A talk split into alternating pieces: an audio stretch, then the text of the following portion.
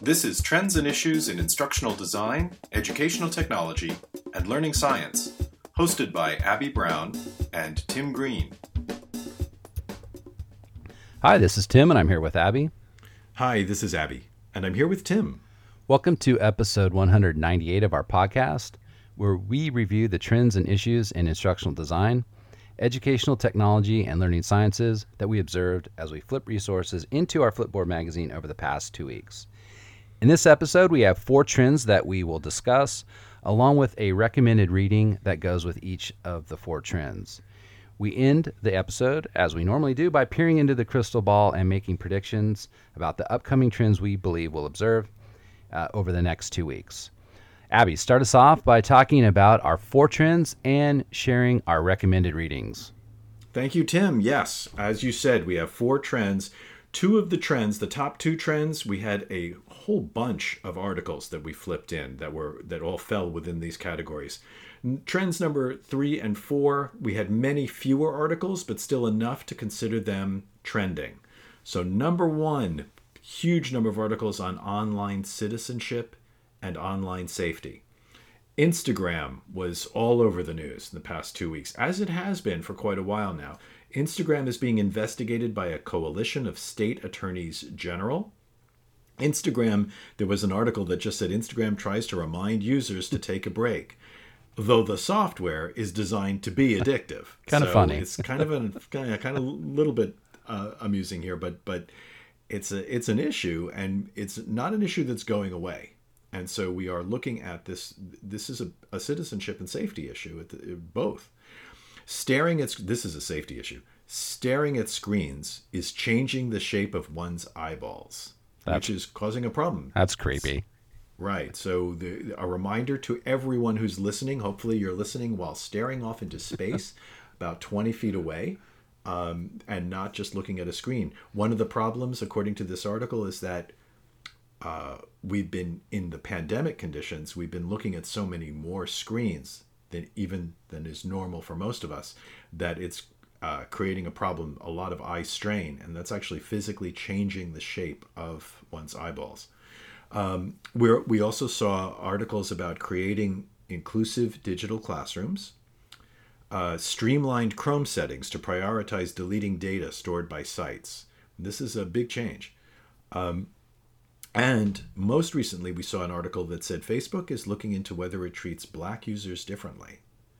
So all of these uh, add up to a lot of focus on online citizenship and safety over the past two weeks. Our recommended read in this area is Facebook, the Metaverse, and the Monetization of Higher Education by John Preston for The Conversation. And once again, I apologize if I'm mispronouncing anybody's names, but this is, we had sort of predicted we'd see more about the Metaverse, not a terribly clever prediction on our part um, last episode, but uh, we are seeing, we are continuing to see a number of, of articles that come out this way. This is a really good article, we thought, because it um, it reflects on how well this has worked in the past, where if we, this idea of just saying, oh, yeah, let's just use software or hardware or some combination of the two to improve education hasn't really panned out well historically, and it doesn't look to pan out well in the future if we don't make some significant changes. Uh, number two, our number two trend is lessons learned from the pandemic. Now, this has trended uh, over the past year, uh, occasionally, more than occasionally, with, with some frequency. Um, but this was, these are all kind of, again, reflections. We've had more time. We've had, what, twenty months, twenty-two months at this point. Uh, so now we're looking at these sort of larger macro reflections. For example, a report from the World Bank on lessons learned about remote learning during the pandemic around the world, uh, questioning the efficacy of big tech in education. And kind of conversely, but al- along with that, uh, the need to recognize the importance of teachers, uh, physical teachers, uh, who, who need to have some say in, in what's going on for it to work effectively. Um, Struggling to work virtually is an issue, and it actually kind of reflects our recommended read as well. But this was an interesting article in Inside Higher Ed. So it was, it's about sort of uh, university faculty struggling with, with working virtually. Also, the benefits of advisors as more students engage in online learning. We've some organizations, some institutions have learned just how important it is for these students to have ad- advisors who help them along as they go on, as they continue on the path while taking online courses. And designing resilient school uh, systems in general. Resilient systems meaning that they make use of both remote learning strategies and face-to-face strategies. Our recommended read in this area, though, The Worst of Both Worlds, Zooming from the Office by Emma Goldberg for the New York Times. And Tim, I hear you chuckling. Yeah. Yes. It's a good, it's, it's a good read. It's funny. Well, I think it's, I think it's, it resonates with us, right? right? As we're, as we're looking yeah. at it, it's kind of a case study of, of this person describing the challenges of having to be in the office, but having Zoom meetings and the feeling of sort of disassociation. Number three on our trend is software and hardware, which is a big surprise because typically software and hardware is one of our top trends. It is. But software and hardware did not have... And I think we were both a bit surprised by this because we were predicting a lot more software hardware reporting for the holiday, the upcoming holiday season. Yeah, we normally see that around this time of year, but was was was missing. Much. Yeah, it was. Uh, Babel launches Babel Live, so that the uh, language learning software now has um, uh, this Babel Live component, which allows you to actually engage in speaking with other speakers. Microsoft, this one near and dear to all of our hearts, if you've been around for a while, Microsoft brings back the blue screen of death to Windows.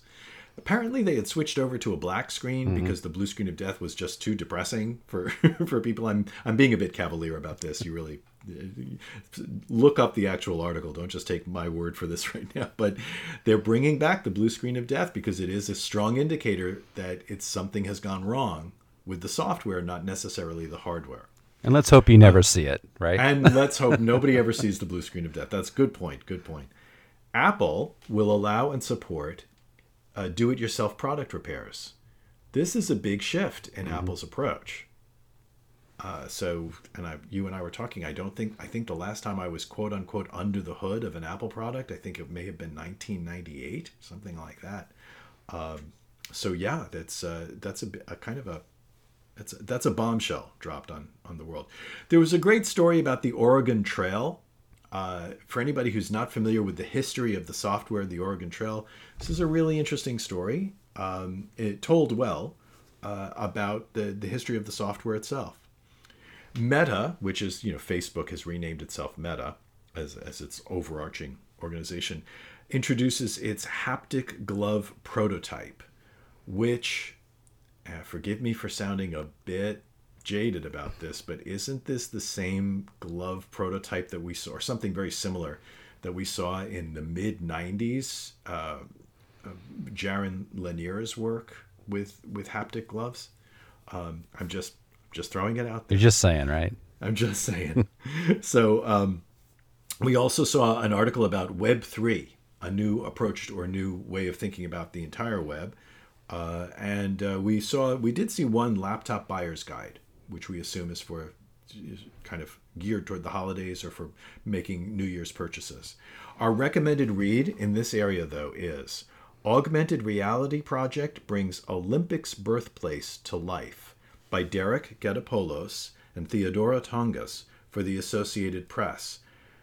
Tim, you and I agreed this was one of the One of the most interesting right. applications of augmented reality that we've seen mm-hmm. in quite a while. Yeah, it's worth a look. And really worth a look. It's a fascinating idea of working with... Microsoft worked with, um, I guess, the, the Greek government to uh, really put together a really interesting A R presentation of what the uh, original Olympic site would look like. And it gives you, it's it's fascinating uh, application of it and some good illustrations. Number four on our list is new. It's a brand new one, right? We've never done it. Is it's a new one, yes. And it's rare that we have it's rare that we have new ones. It, but. Really, it is. It is rare. How-tos. Yeah. How-tos, like like literally like step-by-step guides. We didn't see a huge number of them. Right. But we saw more of them than anything else beside those other three topics. Uh, we saw how to troubleshoot webcam and microphone issues, which are kind of, that's an important how-to for most of us at this point. Um, we saw a really interesting guide to asking the right questions for procuring inclusive and accessible technology. That was very interesting as well.